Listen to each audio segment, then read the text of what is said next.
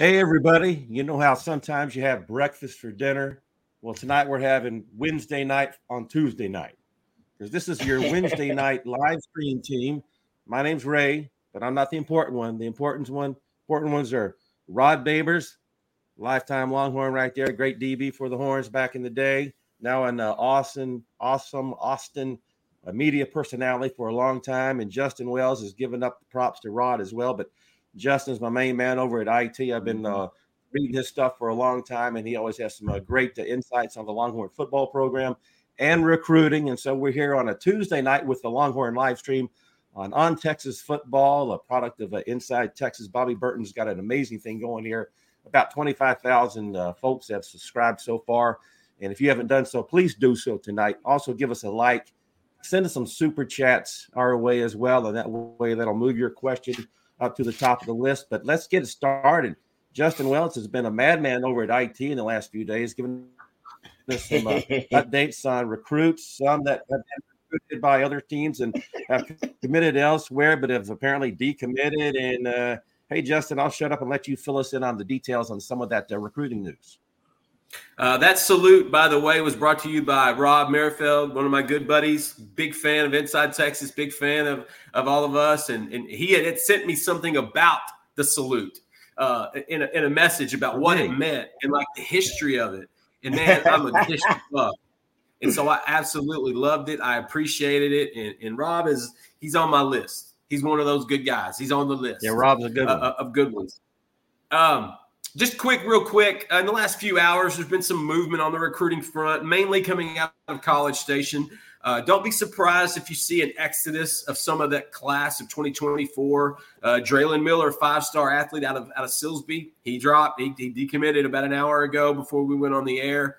Uh, no, Texas. We've had a few questions on the side asking about Draylen Miller and the chance for Texas. Uh, I don't see it happening. Uh, Texas never really got in that recruitment at all. Um, he's an he's an incredible athlete. He's actually a really good basketball player too. He's a great athlete. Uh, but but Texas just didn't see a role for him, and so they haven't really recruited him. I, if I had to guess, I'd say LSU is probably going to be the spot that he that he uh, flips to. And then with Ryan Wingo kind of trending Missouri now, because that's definitely the case uh, via Luther Burden's insane season. Um, somebody asked about Jordan Anderson, the wide receiver Oregon commit out of uh, Newport Beach out in California. Jordan had reached out to the Texas staff a few times over the last few over the last few weeks, but from my talking to sources, uh, Texas is interested, but they're not really pushing. They kind of got their eyes on a few other guys, namely, you know, still Wingo. They like the new kid out of uh, committed to Florida, Isaac uh, Williams, who's actually from San Antonio. So he's got a little bit of Lone Star State in his veins. And so I think that's a guy that you can identify. And don't be surprised to see possibly another one or two 2024 wide receiver offers come out over the next week or so. I think the staff is reevaluating that that that chart because you had Micah Hudson at the top and he's going to Tech and that's probably not going to change. And then you have Ryan Wingo right there. And like I said, Texas was was was in the, the greatest spot possible when he left after his visit uh, for the Kansas game, I believe in late September. Uh, but proximity, home cooking, and Luther Burden have put Missouri in the lead in, in that mm. race. Just assure you, uh, Chris Jackson, Texas wide receiver coach, was actually in Kansas City for his game on Friday. They are not letting up. That's a family recruitment as well. Got to I catch up with his dad Ronnie on, on a regular basis. That's a really good group of, of people. And so that is from the questions I see on here. I see JoJo Stone. He recently, de- today, he decommitted wide receiver from LSU. By the way, there should be a di- disclaimer. This is decommit season. We're here. you know, you know, some, some sometimes girls think it's pumpkin spice season, or it's hey, it's middle October, so we should start selling Christmas decoration season. Uh, it's de- decommit season. This is where yeah. you're about to see all those guys that jumped into spots early in their recruitment start to reevaluate their their process. And here's two sides to that. Not every de- de- decommitment is the kid. Half of them are the kid deciding I don't want to go to that school. The other half are the coaches from that school he's committed to saying, you know what? It would be in your best interest if you could possibly find another spot. It would help a lot That's the two sides of a decommitment that you rarely see. JoJo Stone in Texas, they talked a little bit back in the spring, uh, but there hasn't been a whole lot there from, from the receiver from Georgia, and I don't know if, if they're going to re-engage that or not. That's something we will definitely check on. But right now, I think Texas has a handful of guys they've really identified, and JoJo Stone. I'm not sure if he pops up on there. Um, and that's the recruiting wrap up that from the questions everybody had answered in the first 10 minutes. There you hey, go. Hey, we got some uh, familiar names on here. William Nee, she's always uh, on here with us. E. Kim, Rob, you've mentioned Rob Imfeld. Uh, that's uh, a guy who's always in here. Daniel Kinneman. We got some names on here that they're very familiar to us, and we're always uh, very grateful that. Where's UT boy? Where's my guy? UT boy. Where's UT boy? yeah, we need uh, that guy here. Uh, he's always part of the the crew here. When he we're found very, out for that. When he found out that my son FaceTimes with with Johntay he thought that uh-huh. was because you know he's the biggest oh, John cool. Cook fan in the world. Yeah, yeah. And my son met Johntay met a couple years ago when he was in high school at camp. I would take him to these camps, seven on seven stuff, camp stuff like that. And Johntay like made an effort. And so I, now that my son and him they'll FaceTime from you know every once in a while. UT boy was on cloud nine when he heard that because Johntay is not just a great player on the field; he is an even better dude off the field. Oh, good, good to know that. Yeah. I think hey, we Rod, saw we met UT boy. I think we you. met UT boy at o- the Oklahoma uh, oh, live you? broadcast. I, I didn't wow. meet him personally, but on the live stream, I think he was out there hanging out. Okay.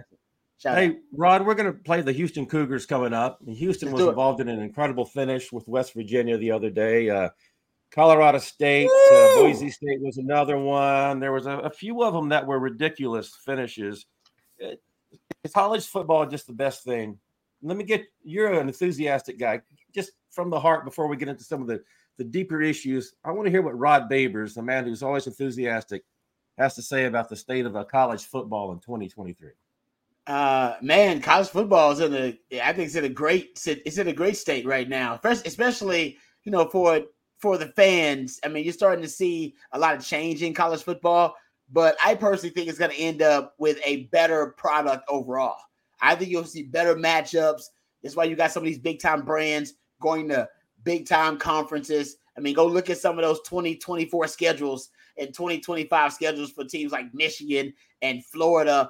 Hell, it's going to be, it really is going to be marquee games. All right. All throughout these schedules when you have, uh, uh, you have these conferences that are now super conferences like the SEC and the Big Ten. So I'm kind of with that. I know some people don't like the old traditions dying, but uh, I think you're actually going to get more and more marquee matchups. But I will say the, the games over the weekend, that first of all, that Colorado 29 point lead that they yeah. had, wow. they end up having the collapse. That probably, and I didn't even get a chance to watch all of it. I wanted to watch. My wife was up breastfeeding. I was mad at her. I did. She was up breastfeeding, and she said she watched the whole thing. She was like, "It was amazing." Wow. And I was like, "Babe, why didn't you wake me up?" She was like, "I thought you need to sleep." I'm like, "I've been waking up every every two hours anyway." and you let me sleep through one of the best college football games of the season. You could just wake me up. I would appreciate that, but she didn't. She let me sleep, so I got my wife is amazing. Um, but she watched it and told me all about it, gave me the details. Uh, I know it didn't. It's not a good look for Deion, but dude, that was that was an amazing game, and it was. I got I got to figure out the wide receiver for uh, Stanford. Stanford that was 13. one guy. You remember yeah. his name? Ayomanor, something like that. Yes, he had a. I can't. Ayo Ayomanor. Ayo Manor. I I I don't want to disrespect the man. Stanford's wide receiver. Oh, he had Stanford one of the greatest receiver. games in the history of college football for one. Three hundred yards in the had, second half. They he had nothing in the first half. Nothing in the first half. All Not one catch. Zero. that was amazing. My wife kept saying, "She's like, oh, she's like, and he did it on Travis Hunter. Yes, they put yeah, Travis Hunter on, on Travis Hunter. Yes, he dropped yeah, Travis Hunter's draft stock. I need.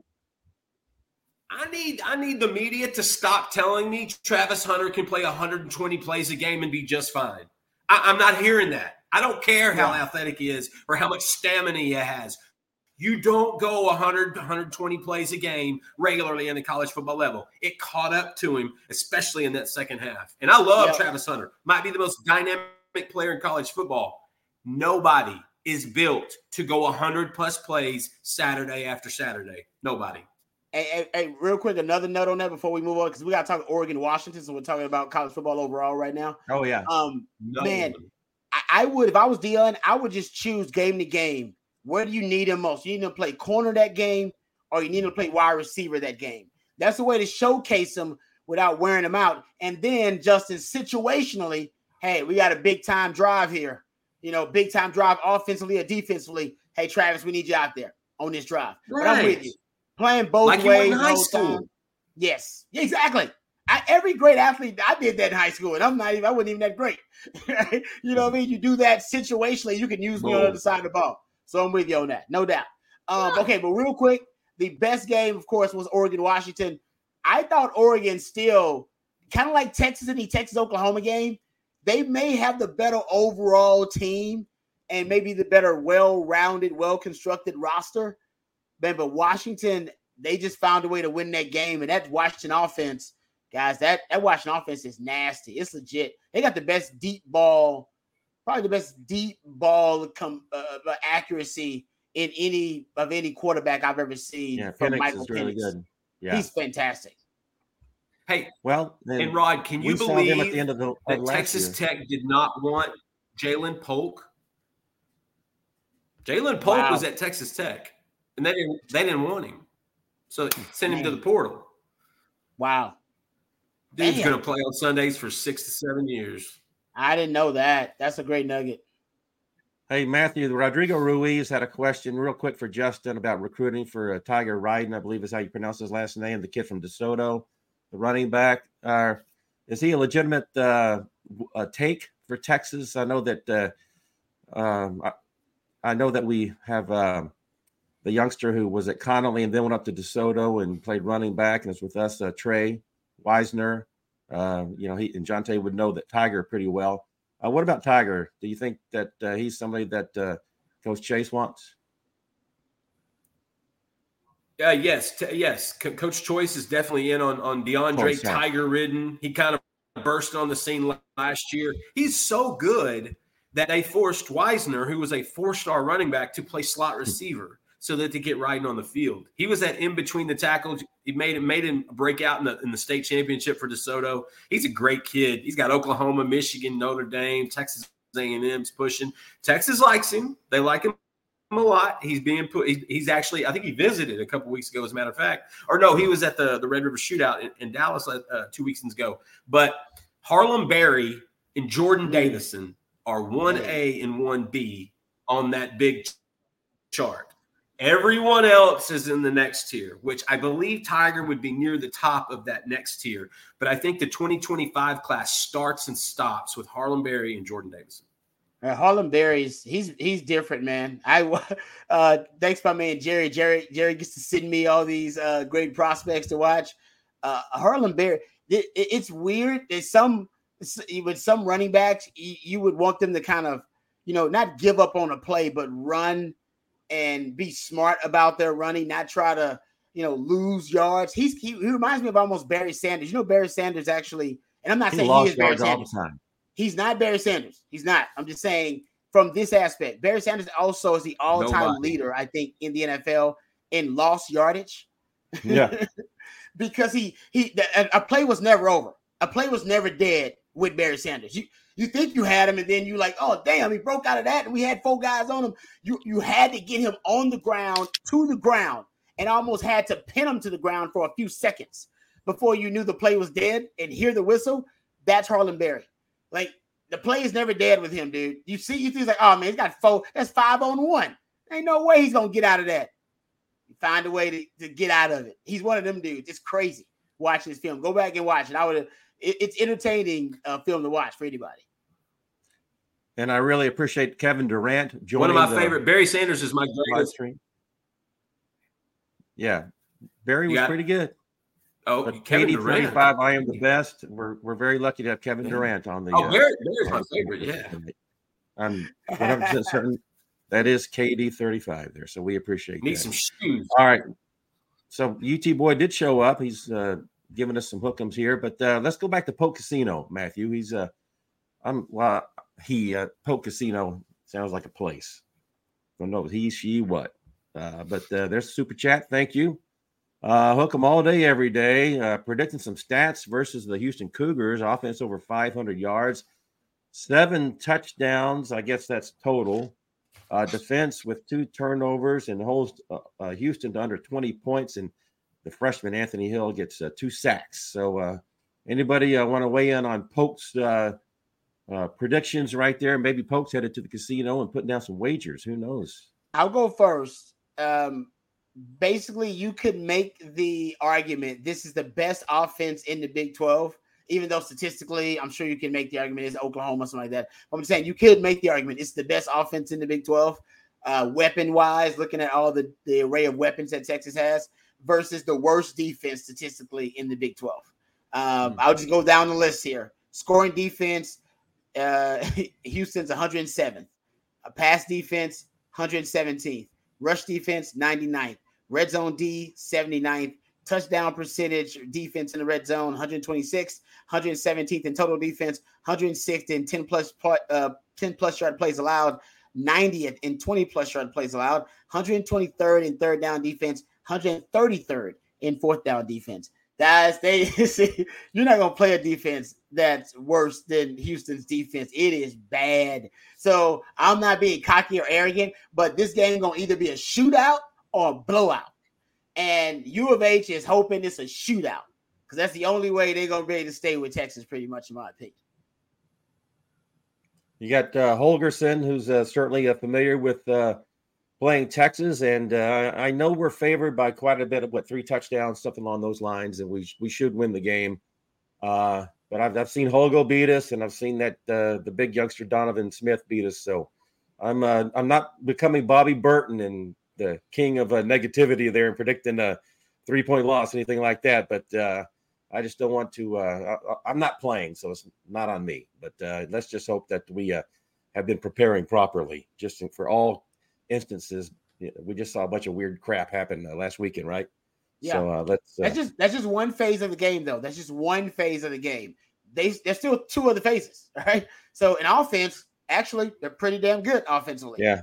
Special teams wise, they're pretty damn good. I'm just talking about mm. defensively. Oh, sure. I see what Polk Casino was talking about the 500 plus yards.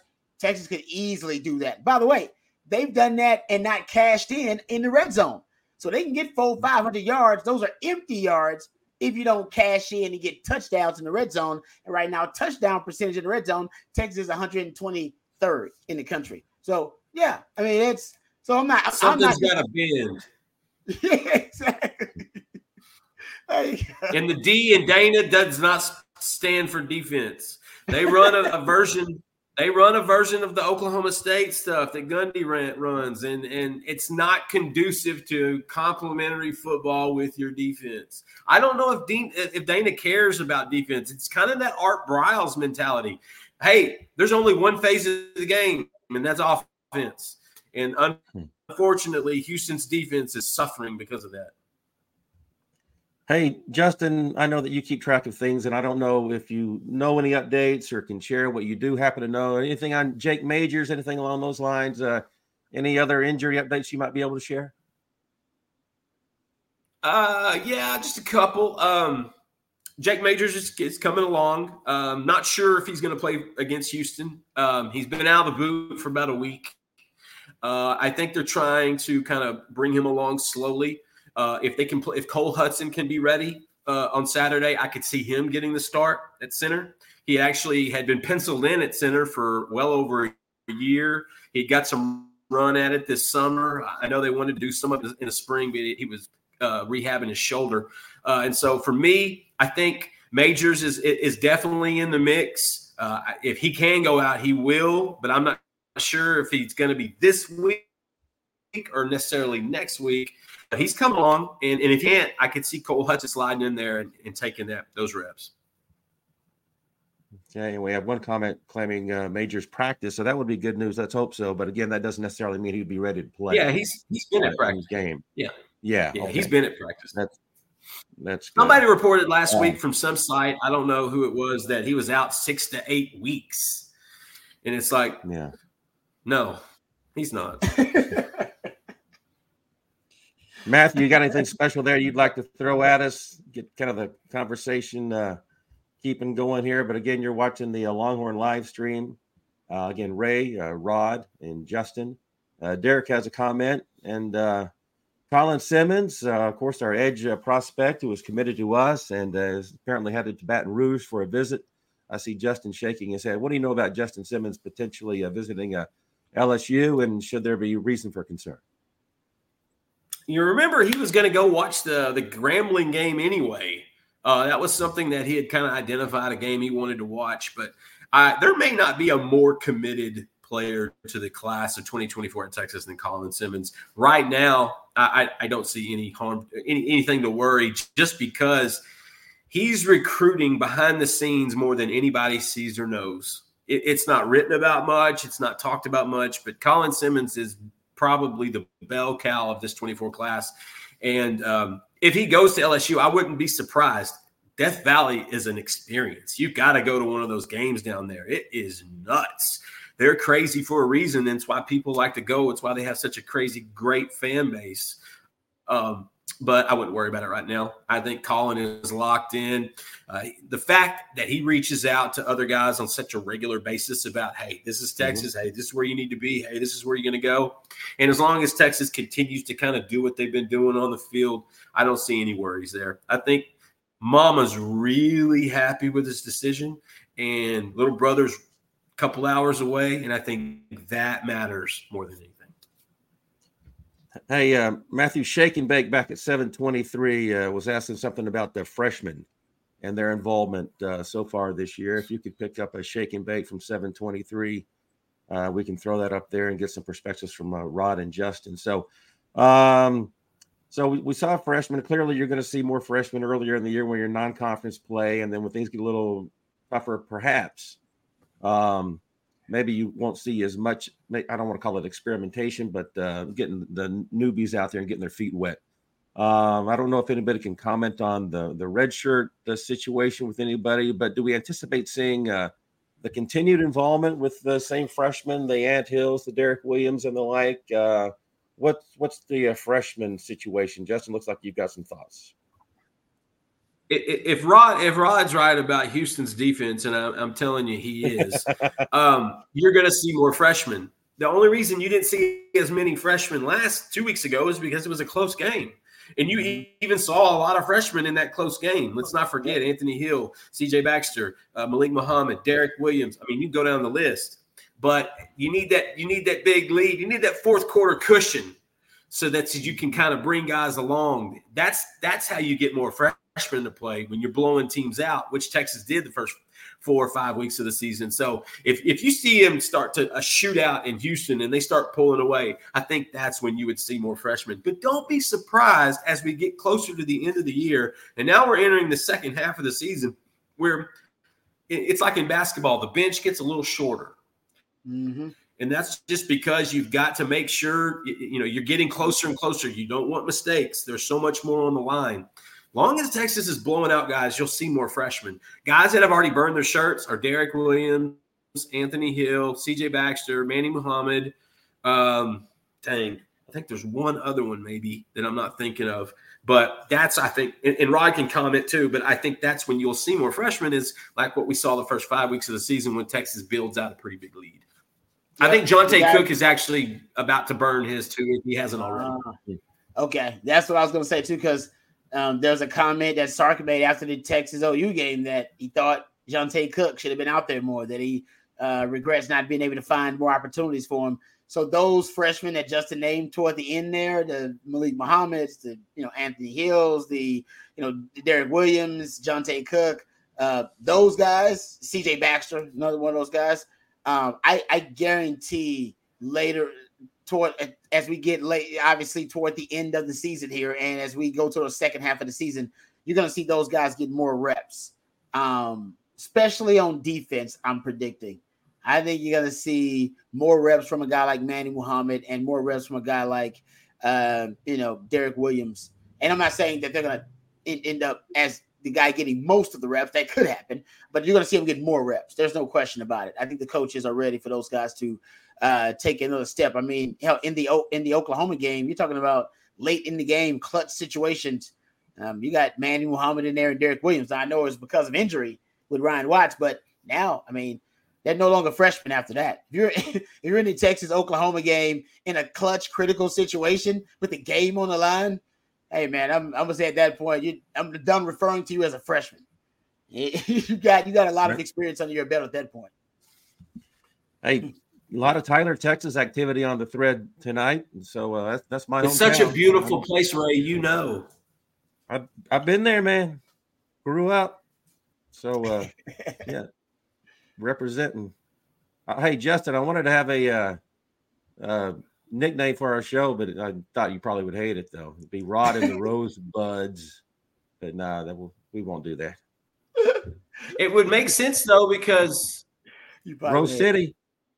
Get it? Who, who, oh man, it would make sense because no, I can't. I was trying to think of who wrote that. Oh, what? That's the you thing? know what I'm talking about from the movie. I wrote it. Was it Orson oh, Welles? Wow. Orson. Oh yeah. Oh yeah. Orson you gave away was... the ending. You gave away the ending to uh, Citizen Kane. You just spoiled yeah. it. Rose That's the biggest spoiler of well, all time. yeah. Yeah, if you haven't seen it by like now, Kelsey Grammer when, when when he gave away everything at, at the end of the episode of, episode of Cheers. I'll give it away. Yeah, oh, at Midnight Express, oh yeah, it was everyone, and Darth Vader is Luke's father. So, oh man, I haven't even seen that one. I don't even. Oh, can't even watch that now. Uh, hey, E. Kim's got a, a, uh, good question there. Justin, let's get your evaluation of Houston versus Dallas. You're watching it in Major League Baseball right now. What do you think about the high school recruiting for 2025? You got a uh, favorite among the big metropolises in Texas? You know, for the last four or five years, DFW has had the better grouping of talent, the better numbers of mm-hmm. talent. And yep. four or five years before that, it was Houston. I think it's mm-hmm. cyclical. I think you, are seeing for, for every time Houston schools make a run, you got to look at the Galena Park North Shore. I mean, they are a power program, and they have the number one corner in 2020, 2025, Devin Sanchez, who Texas needs some catching up on. Um, it, it's starting to turn a little bit. You know, you're seeing some of those northern Houston schools in the Conroe, Humble area that are really coming on. Justin Williams, uh, Chad Wolfork out of Summer Creek. Uh, there, there's some serious talent in, in those areas that, that's coming up. And Dallas is still stacked, though. So it's one of those things where we usually figure out at the state championship who can be crowned, who's the big dog of, of this season, you know, in, in a certain area but Houston's cycling back up. Give them a few more years, and I think they'll get back on level ground. But right now, DFW, it's just ridiculous. And listen, it's beautiful for Texas because all those DFW guys really like each other and they're all recruiting each other. Ryan Watts recruited Terrence Brooks, who recruited Johntay Cook, who recruited Anthony Hill, who recruited Malik Muhammad, who recruited Colin Simmons. It all comes together, baby. Yeah, I, I uh, obviously I'm a, I'm an H Town guy. I grew up in Houston and we used to always have this debate on the team, right? Uh, who had the most ballers, H Town or Dallas? And H Town won most of the time in Houston. I'm just gonna tell you on the Texas roster, it was back in my day, it was H Town, D Wiles from H Town, yeah. Casey Hampton, Shaun Rogers. I mean, H Town was it. Quinn Jammer, me, we H Town. We would always talk down on Dallas. Like, man, H Town holding down UT football. It ain't Dallas. I, you know I, I, I will say now, though, I will admit right now, it is DFW. My man Justin's right about that. Uh, so me and Craig Wade, voice of Longhorns, would have this discussion. We did a show together for like eight years, and we would debate all the time. And Craig at that time would say DFW has better football teams in terms of winning state titles. But he, he would admit that Houston might have had better talent, but he said it was really, really close. Hmm. And DFW was close to having better talent than Houston, if not more. Now, DFW's got both. They got better teams, it seems like, in terms of state titles, and they got better talent. I did I did exhaustive study because you know your boys about the facts, and I looked at draft picks since 2020 in metro areas across the country. I only found one metro area since 2020 that produced more NFL draft picks than the DFW area, and it was the Atlanta metro area. That was it. Every wow. other. I would have said Miami. No, it, it, the DFW actually since 2020 has surpassed Miami. It's crazy. It's just Atlanta, that Atlanta area is a monster, man. And I guess it depends on who you count. But I looked at metros, but Atlanta, that is that explains why Georgia doing what they're doing, man. It's Atlanta's a beast. That's I was it. surprised. I didn't know Atlanta was going to be that. This I thought it would be DFW number one, but DFW's number two. Houston's still like in the top six or seven. Um, but yeah, Miami I think is number three behind, and, and since 2020, it, but between that is probably you know obviously Miami is always in the top five. Hey, uh, Robert Muhammad, uh, we'll we'll get to Robert in just a second. But Robert, I do see your super chat, and I apologize. I should have gotten to it earlier, but I'll we'll catch up, buddy. You have a really actually an interesting question you've got. Let's see what uh, William uh, has asked here. So it's been speculated.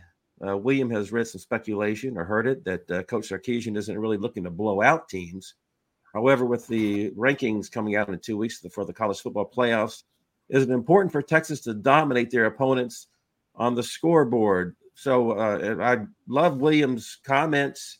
I think he's probably a neighbor of mine. I think I've seen he's from Belton. I, I live up in this area as well. Uh, but um, has anybody else heard Sark talk about something like this? I know coaches don't want to necessarily embarrass others, um, but let's just suppose that this is indeed a thing. Does running up, not necessarily running up the scores, just just whipping the pants off somebody pretty impressively, does that really matter much to the folks who uh, vote on these things in the way that the people make these decisions on who enters that final four? Mm, I guess you're talking about is it a beauty contest, right? Because Texas like doesn't that. have many marquee matchups left. Yeah, exactly. Right against ranked opponents, so they don't because the Big Twelve is down. Let's be honest, the Big Twelve is down. Texas and Oklahoma are up, but the rest of the Big Twelve is down. So does Texas need style points? I'm gonna say right now they don't. I'm just gonna say you got to take care of business and win out. Now you don't want to be in fourth quarter, you know, uh, game-winning drive situations against you know uh, TCU and Iowa State. I mean, you don't want that to happen. And if it happens, great. But usually to find a way to win because the way it's laid out, guys. Where's Texas eight right now? Eight, eight, eight in yeah. the poll. Right, right. Yeah, in the college football playoff rankings, that'll come out and they'll be whatever they are in that. But all the rest of the teams ahead of them are probably gonna have to play each other in some way, form, or fashion and get either knocked off or you know, or have to you know prove themselves and be an undefeated team. Which, by the way, is actually pretty rare. It doesn't happen a lot with there's undefeated teams. So the Pac-12 that's going to cannibalize each other, or Washington is going to separate from the rest of the pack, but they'll still have to play somebody in the Pac-12 championship. Um, and then you got the ACC, which is looking like right now Florida State, but then you got North Carolina. You have to play them potentially in the ACC title game. Uh, you got the Big Ten between Penn State, Ohio State, Michigan. Come on, man. They all got to play each other. Let's go. They're going to knock each other off to a certain extent. Texas has got to take care of business. And if oh, that's why that's why I know people don't like it, but I root for Oklahoma right now. I know I, I know it's blasphemous. I get it, but I want them to be undefeated when Texas beats them in the Big 12 title game because then that that that'll catapult you right into the college football playoff if you continue to take care of business because they'll be ranked easily top four. They'll be right there in the mix. Yeah, and you'll probably be around the outside. But if you beat them, boom, you'll catapult yourself right into it'll be a de facto quarterfinal game. So I'm not really worried about blowing teams out in style points right now. Just taking care of business. It would help. Listen, if you take care of your red zone offense, you'd be blowing teams out right now. Yeah. If you just if you if you were if you weren't 123rd in touchdown percentage in the red zone, you'd be blowing damn near every team out that you play. That's it. Fix that. Hey guys, it is Ryan. I'm not sure if you know this about me, but I'm a bit of a fun fanatic when I can. I like to work, but I like fun too. It's a thing. And now the truth is out there. I can tell you about my favorite place to have fun Chumba Casino. They have hundreds of social casino style games to choose from, with new games released each week. You can play for free anytime, anywhere and each day brings a new chance to collect daily bonuses. So join me in the fun. Sign up now at ChumbaCasino.com. No purchase necessary. VGW. Void were prohibited by law. See terms and conditions. 18 plus. Seeking the truth never gets old. Introducing June's Journey, the free-to-play mobile game that will immerse you in a thrilling murder mystery. Join June Parker as she uncovers hidden objects and clues to solve her sister's death in a beautifully illustrated world set in the roaring 20s. With new chapters added every week, the excitement never ends. Download June's Journey now on your Android or iOS device or play on PC through Facebook Games. So I agree completely with what you said right there. The first college football playoff rankings are coming out two weeks from tonight. That's uh, Halloween. So that'll be the first round of those things. Yeah. So that'll be interesting. So here's the super chat from Robert. We really appreciate that. Again, we uh, love the super chats. It gives you an opportunity to get your uh, question uh, read uh, on the air. That's my old terminology. I'm an old TV guy. So uh, it says, Who on the team's playing at a first team All Big 12 level so far? What do you think? I'll take offense if you want defense, Rod. All right. I'll take offense if you'll go D. You want to do that? Jonathan Brooks, first and foremost, highest graded player according to Pro Football Focus, where we do our grades every Sunday at InsideTexas.com. Come see us, hang out, great community. You'll love us. Let us earn your buck. Um, I, Jonathan Brooks is he was named I think midseason All American today. He's number two or number three in, in the in D one in, in rushing. Jonathan Brooks is playing at a at a player offensive player of the year level right now. Um, Christian Jones is playing right now the best of the offensive linemen. I'm not going to say the others have regressed, but they're they're all about the same. Calvin Banks has had some some dings, some, some bumps and bruises. He hasn't been the same, but I think he might still get that benefit of the doubt since he does still doesn't give up sacks and he still barely has penalties. But Christian Jones, I think, is playing at all Big 12 level. He is the highest graded pass blocker and rush blocker on the offensive line right now. Uh, Ja'Tavion Sanders. I mean, Yeah. even bit, even hurt, he's still one of the top tight ends in the country. Still going to be a final, probably a finalist for the, the John Mackey Award for the nation's best tight end. And then, you know, Quinn Ewers doesn't get. I don't think Quinn Ewers gets the the the praise he deserves. That guy's almost throwing. He, he's at sixty nine point six percent. He's almost at seventy percent completion percentage for the season. Um, what twelve touchdowns to three interceptions. You know, and those three came in the last two games, and then he scored five touchdowns on the ground. And so, but a lot of times the quarterback, all Big 12 quarterback is generally going to be the quarterback that, that, that wins the conference. So I think they may slide that to Dillon Gabriel if that were the case at the time. But from the offensive standpoint, that's that's kind of what I see right now. Xavier Worthy, he's on there. Uh, I would put Adonai Mitchell, but one of those are going to cross the other one out because there's some other receivers that are playing really well in the conference. Mitchell has more touchdowns. Worthy has more catches, more yards. And I think since Worthy's the elder statesman, he would get the nod. So I go Worthy, JTS, Christian Jones, Quinn Ewers, and Jonathan Brooks on offense. Defensive time for you, my man. Yeah, no, JT. Yeah, I, I love that, Justin. You just killed it. Um, because I'm with you on J. JT's got a chance actually to win the Mackey now because Brock Bowers, unfortunately, just got hurt. Oh, man. That out there. Got a chance to win the Mackey. Has Texas ever had a Mackey Award winner, Justin? Have we? We haven't had a Mackey Award winner at UT, right? I don't think so. I can't. Right? I don't even think David They- Thomas was a finalist. Okay, yeah, that's what I'm thinking, right? So I don't know. Jermichael Finley, Jermichael Finley was a better pro than he was college player from a production standpoint, so probably not there. And then Yeah. you got to look back to the late '80s, uh, early '90s. John uh, Pat Fitzgerald, I don't know, Oh, man. job. JT I may be the I got- first. I never researched it, but I, I don't even know when the Mi- Mackey got started. I got to go check that out and all that kind of stuff. But he's got a chance if because Brock Bowers is out, unfortunately, and he's a great player. Um, but JT was considered the best, the second best tight end in the country. Anyway, getting to the defense, I'll start with the D line. Let's start with Sweat. That's easy, right? T'Vondre Sweat, uh, Pro Football Focus. Prior to the Oklahoma game, had him as one of their top two highest graded defensive tackles. He's number one. Oh, He had a 91.1 score this first half of the season. Okay, there you go. Boom. All right. So sweat is easy. Um, just like Justin mentioned with the wide receivers, I think Byron Murphy may get slighted. I'm not sure how that's gonna work. It's hard to give two Texas D linemen the love on that uh, on that uh, our first team all Big 12 team. I'm not sure how many make it. I'm sure four and uh, two D tackles from the same team. They might not want to do that. They probably both deserve first team though, because Byron Murphy is legit too. They, they might not give it to both, but Sweat is definitely it. He's number one. Um, maybe Byron Murphy. Like I said, two on the same from the same team on the same first team all conference may be tough. Uh, Jaylan Ford, I know he's coming off his worst game. He's played probably my second worst game in the last two years. Um, and, and he hasn't played a lot of bad games, but he had an off game versus Oklahoma. I, unless there's an injury that we don't know about, I think he'll bounce back from that. We, this guy, that's an outlier, and we just don't see Jaylan Ford have off games, and he had an off game. Trust me, from a guy who had off games. Um, I, I still think he's a first team All Big 12 defender, no question. Uh, Jahdae Barron.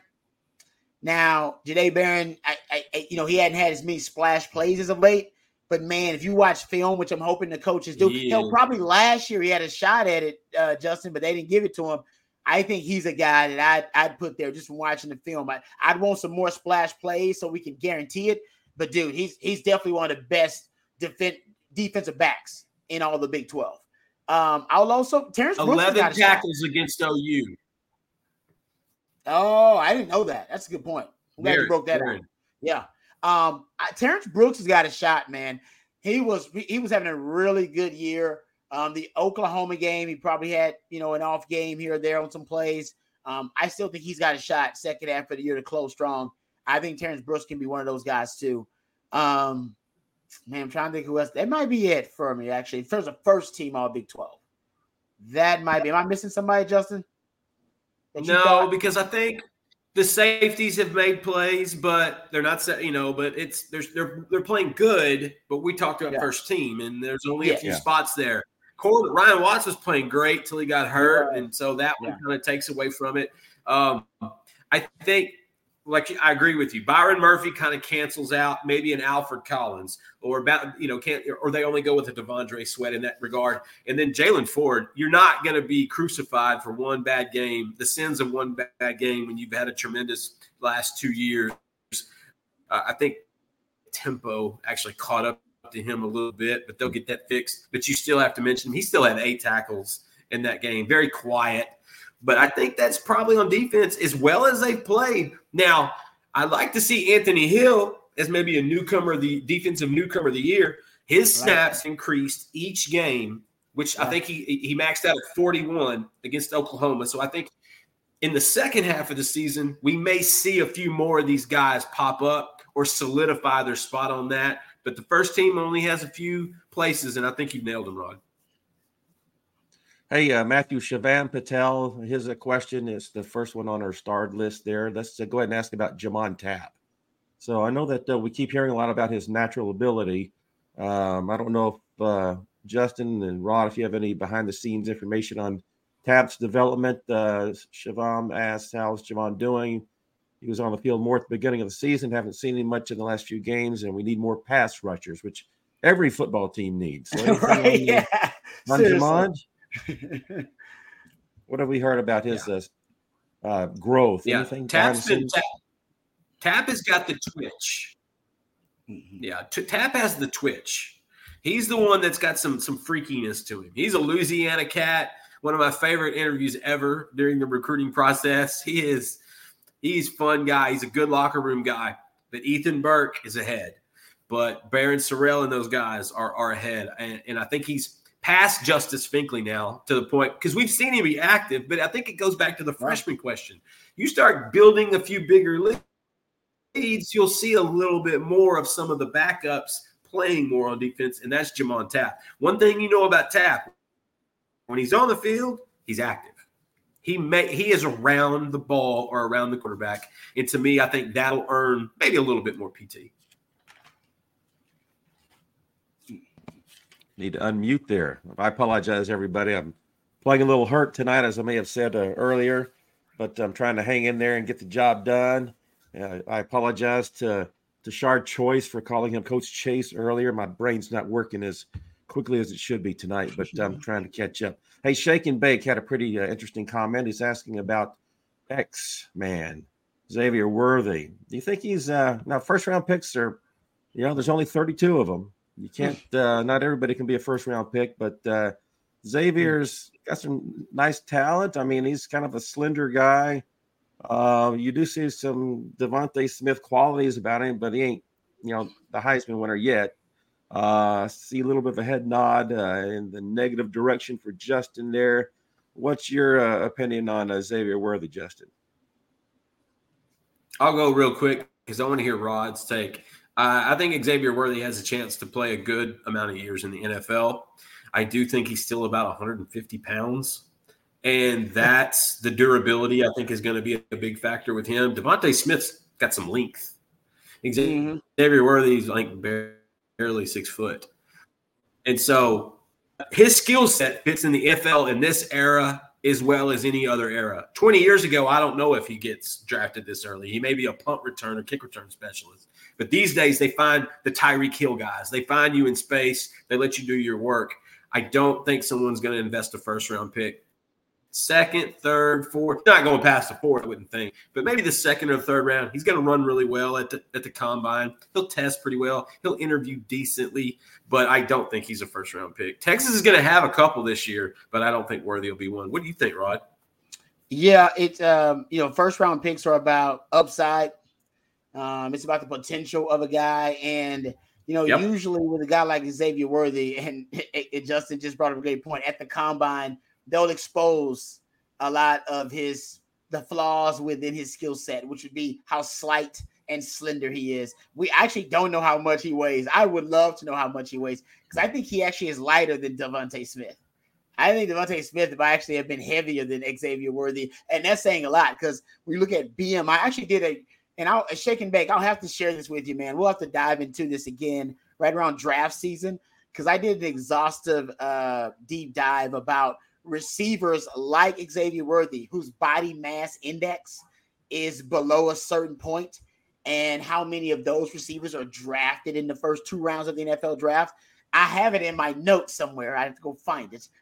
right? And I knew you and- would.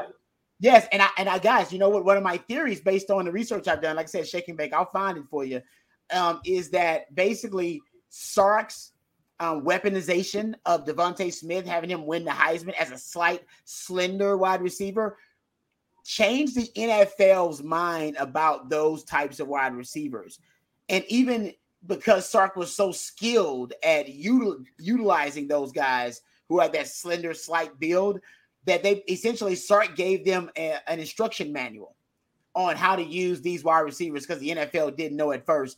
And a lot of it is putting them on the move, putting them in the slot, putting them in bunch formations and condensed sets, not allowing uh, DBs to get their hands on them. All right, getting getting them a freer release off the line of scrimmage. Because once Xavier's into his route, he's great. But in the NFL, he's going to trouble getting into his right and playing through contact. Because sometimes the NFL, you know, they they let they let them, you know, push and shove around back there to get footballs. And them DBs, trust me, Yeah. I was fine. I, I met, I went to the combine. This is a great story. This is what Xavier Woods got to deal with, right? I don't know what he's listed at on the uh, roster right now. I went to the combine and I was listed. Mack Brown had me listed, I believe, But it ain't 5'11". right. I had him, he had me listed at 5'11, I believe, guys. And I went to the combine and they measured you, dude. They take the the shot the socks off, and you damn near butt naked. Now you got on is some tights, and they just measure you, and they they, they push your head down like they want to get you as they want to get as accurate as they can. And they had me at five eight and three quarters. Five eight and three quarters. My whole life, I thought I was at least five nine, five ten. I shrunk. That was like Seinfeld, significant shrinkage. at the combine, guys. and it cost me money. All right. So five, eight, three quarters. He was in the when you get to the pool. combine, they don't play. They don't play with the guys and what your weight was. No, no, they want to know exactly what it was. So if Xavier Worthy's 153 pounds or whatever the hell he might be, Yeah. they will find out. And they will know exactly what it is. That's why Kyler Murray went through those stretching exercises before he went to the combine and he grew like an inch and a half. Every inch matters at the combine, gentlemen. They will expose you. So I think for those reasons, it's actually probably more likely he'll be drafted outside of the first round because they'll find reasons not to draft Xavier Worthy. Yeah, I I can knew see you that, bring the but I- man. you know what? Yeah. As I probably not the only one on the stream, even, but I know that the fan base we were incredibly disappointed with the way he finished last year. Yep. So there was great disappointment with Xavier Worthy at the end of the season in the Alamo Bowl, but I, he's been great this year. Uh, you know, he's been terrific and he's uh, had some productive games, and so I uh, really think that he's rebounded well because uh, he could have gone in a different direction. But I think that uh, Xavier's uh, really uh, hey, put it uh, together this year. it's a He's had really good contract year for Worthy. There you go. Well, and, that, and, that, and that means something, right? It means that if he's got to do it, We all know that. yeah, Yeah. that's an NFL Hey, uh, mindset right there. Matthew, let's do that uh, one dollar for two month uh, graphic. Can we pop that one up? I think we're still doing that, and if not, then they'll just take it out of Justin Wells' salary and pay for the difference. but here it is. Yeah, Inside it Texas wouldn't is the uh, associated website, and if you go in there and you uh, look for the uh, how to sign up for this uh, interesting website that I found on the internet called Inside Texas. Hmm, I like the burnt orange background. They talk about Texas football. That interests me. So you go in there, you sign up, and you select the monthly offer, and you can actually get two full months for just one dollar if you type in these letters OTFIT and the number two three numbers two three OTFIT twenty three, and that way you'll get your two months for a dollar. That'll carry you through the uh, end of the regular season, and uh, you'll love it so much you'll just keep signing up for uh, years and years to come, and keep reading the great content provided by folks like our friend Justin Wells. And so. Again, you're watching the Longhorn live stream on uh, YouTube or downloading it as a podcast.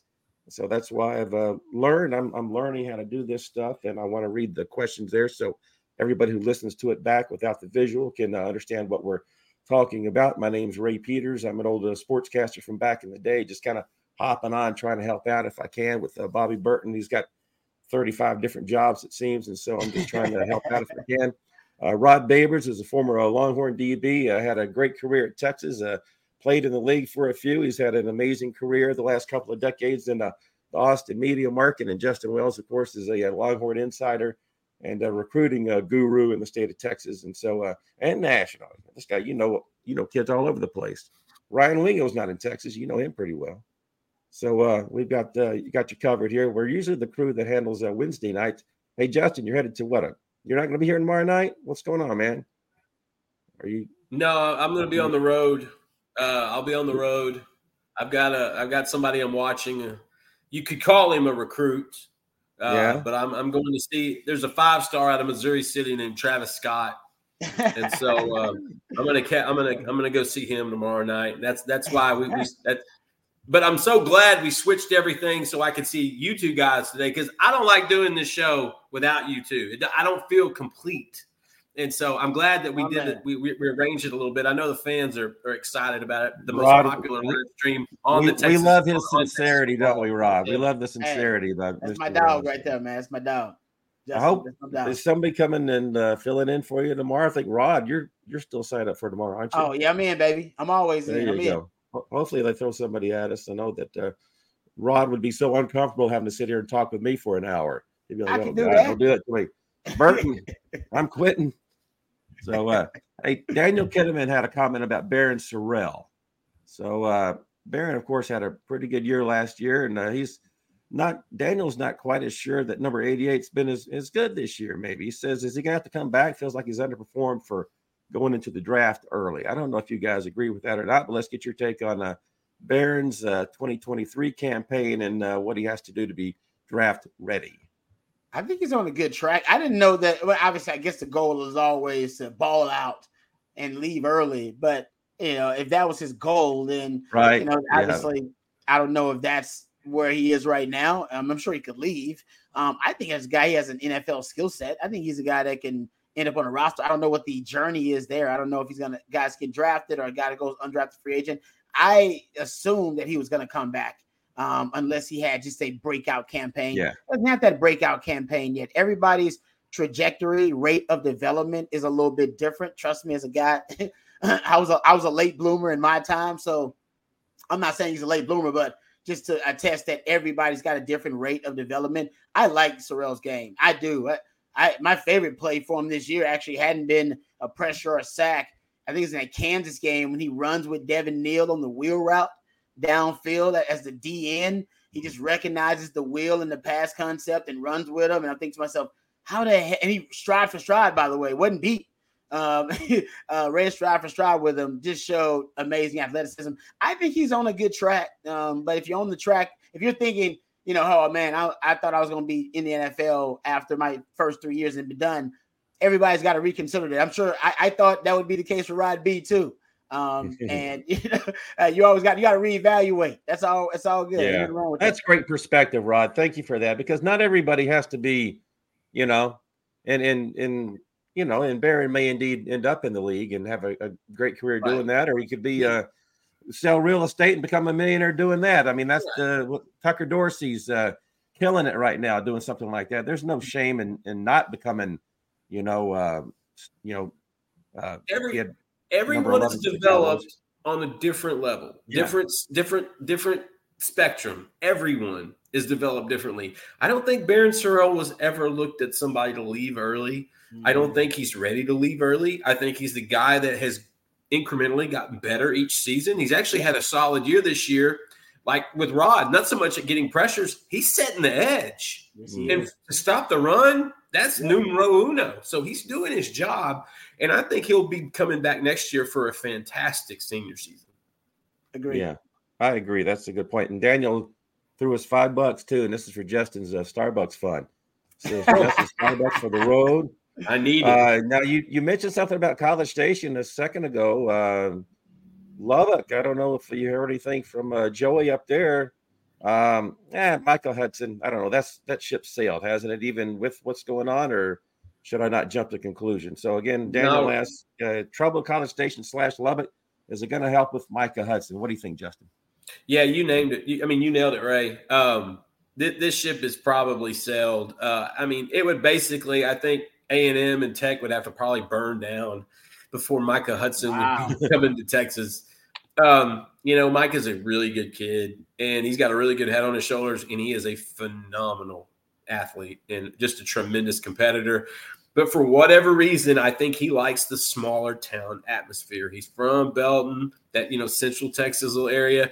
You know, Austin. Sometimes we talked about this on previous shows. Sometimes with Austin, they the city, the the, the city, the Metroplex kids, they like that because they're used to it. I don't think Micah's into that. I think he likes the smaller town college atmosphere, and he's going. Doesn't matter what happens at Tech. He's going to sign with with Texas Tech, and it's not just because Joey McGuire is doing a good job building that roster. Brian Nance was the key to that recruitment, and he's known him since eighth grade when Brian was a, a, a coach at Baylor. So that's relationship carried over because Brian's now at, in Lubbock. That relationship carried over, and I think Texas Tech threw every single thing, including the kitchen sink, at him, and, and they got him. And so, yeah, there's trouble in College Station, and Joey McGuire and Tech is looking terrible. But I, I Micah Hudson's an individualist. He ain't a follower. He had his mind made up pretty well far a while back, and I think Ray's right. That ship has probably sailed. And you got you and Jerry always look for just the obvious signs that the guy's dad went to Tech. I mean, that's Okay, that that's true, but that's been used a lot. yeah. But after talking to him and his mother and some other people at coaching staff, I don't even know if that mattered because I don't know how much. I don't want to go into details, but I don't know how much they're involved. Mhm. okay. And so it felt like that got blown out of proportion. That's not why. I'm pretty sure that's not why he picked Tech. He picked Tech because of the coaches and the relationships. These guys have been working on him for three and a half years. Sure. They, Yeah. and, and Mike is a relationship guy. So the whole the selling point with his father going there, I, I don't actually think that makes I don't think that matters at all, to be honest. I could be wrong, but you talk to those, you talk to his family, you talk to the coaches, the father doesn't get mentioned. Hmm. Interesting. Tell me about the Houston Cougars. We got those guys coming up on Saturday. Who's Rod? You've been studying those guys at all? What what should we look for come Saturday afternoon at 3 p.m. in uh, Houston? Yeah, I'm actually not worried about the offense versus the uh, Houston defense. We just went through how abysmal they are in so many statistical categories defensively. I think you're just worried about whether the Texas offense can solve their biggest issue, which is red zone uh, offense. Can they score touchdowns in the red zone? But I, I am really interested to watch the Texas defense up against the U of H offense. They actually do have some weapons, guys. I like their wide receiving core. Justin, you probably know a lot of these prospects uh, just from Matthew. Golden will play on Sundays. like Matthew Golden. He's a speedster. Texas took Brenen run. Thompson. And Matthew Golden would have just slid right in and was would be playing in the rotation today, but they decided to take, which I get it, Brenen Thompson 10-2, even though he'd never played wide receiver a day in his life and he still doesn't understand how to play wide receiver a day in his life. That was meh. He's right.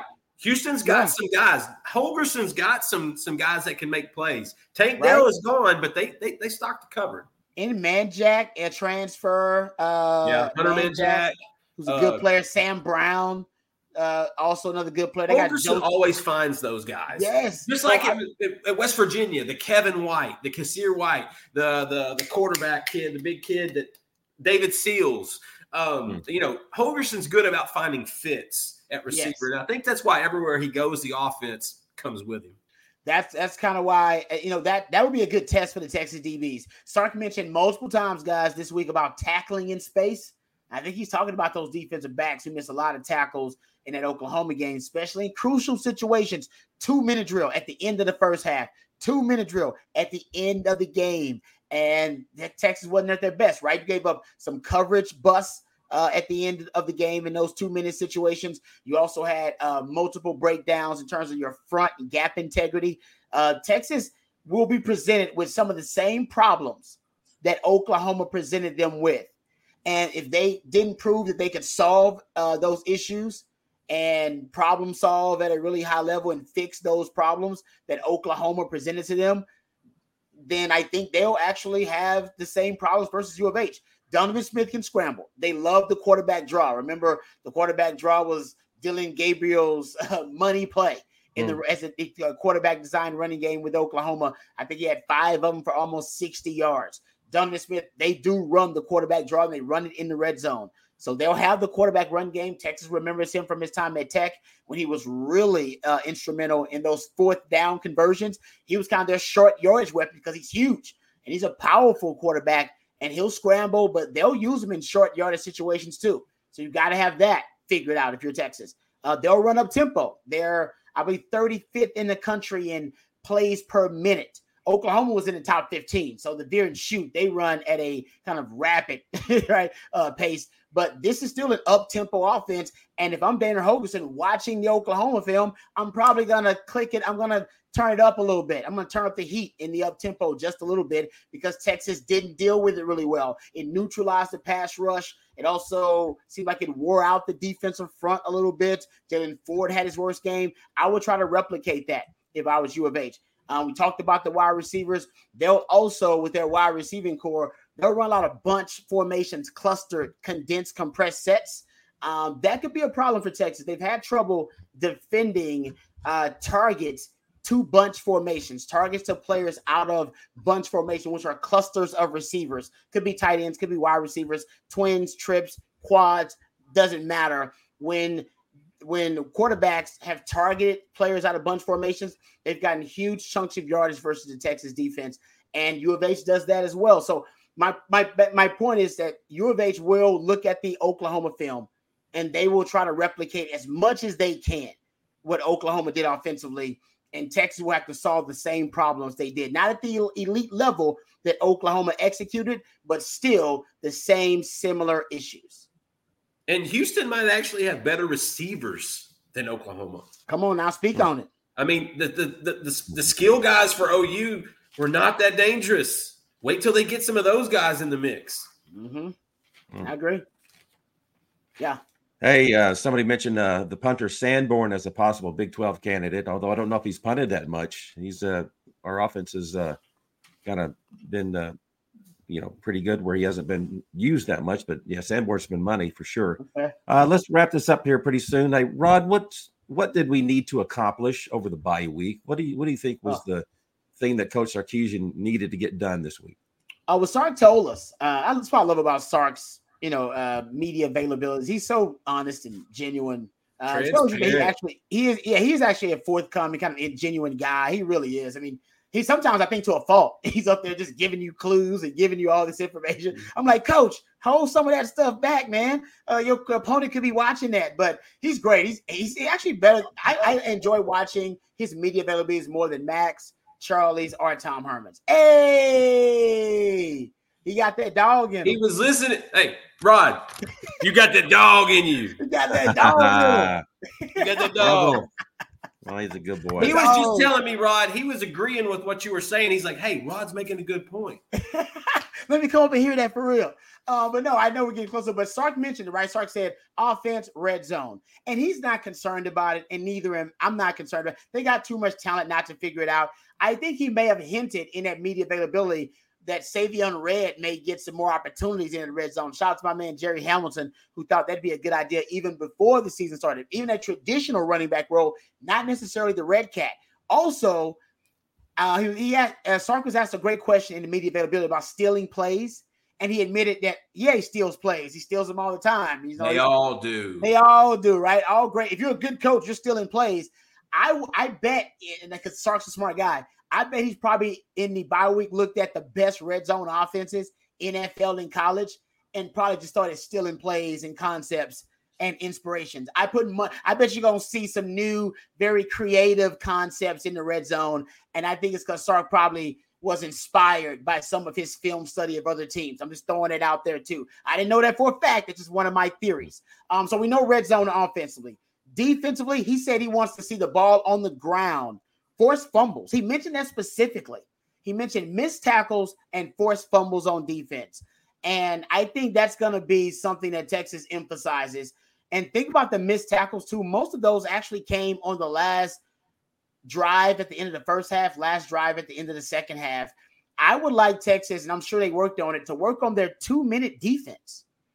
Think about it, guys. That their two minute defense in Oklahoma game in the last two minutes of the half were their worst defensive drives, arguably of the game. And both, that both times. both times. Coverage breakdowns, missed tackles, penalties, they just fell to pieces during those situations. That's a crisis situation. You want to be at your best. If I'm PK, I'm working on that, man. We got to stress that because if I'm in the opposing team, I'm trying to replicate that during the game. Hell, let's just put Texas on their heels and see if we can freak them out enough. Uh, so we know Texas working on it defensively and, and special teams wise. He said he wants to get after them and block more kicks. Um, that's something he says he wants to do too, that they probably emphasized and worked on in the bye week. So uh Sark already mentioned some of the stuff that they want to work on. Hopefully that will get some of that figured out versus U of H. Yeah. I'll finish this one off, Ray, with I got one more take on on what they what the bye week did. Got healthy. Amen. They were bumped and bruised and dinged up. And it's more people than you see on a injury report. The bye week came at the right time. I even tweeted it during the OU game. There were a handful of guys that really needed that week of not popping pads. They needed that week of treatment. They needed that week of recovery. And I think the bye came at a great time. Obviously, the midpoint of the season, you kind of get to reassess where you're at. Like Rod said, find some stuff on the red zone that you, you see that's being successful. Find some things on defense that you, you want to work on. But ultimately, I think they needed to mentally recharge. I think they needed to recover. And there were there was I'm telling you, there was a handful of guys on this roster that are hurt, that are playing hurt. And this Yeah. bye week gave them a chance to get a little bit healthy. I like that.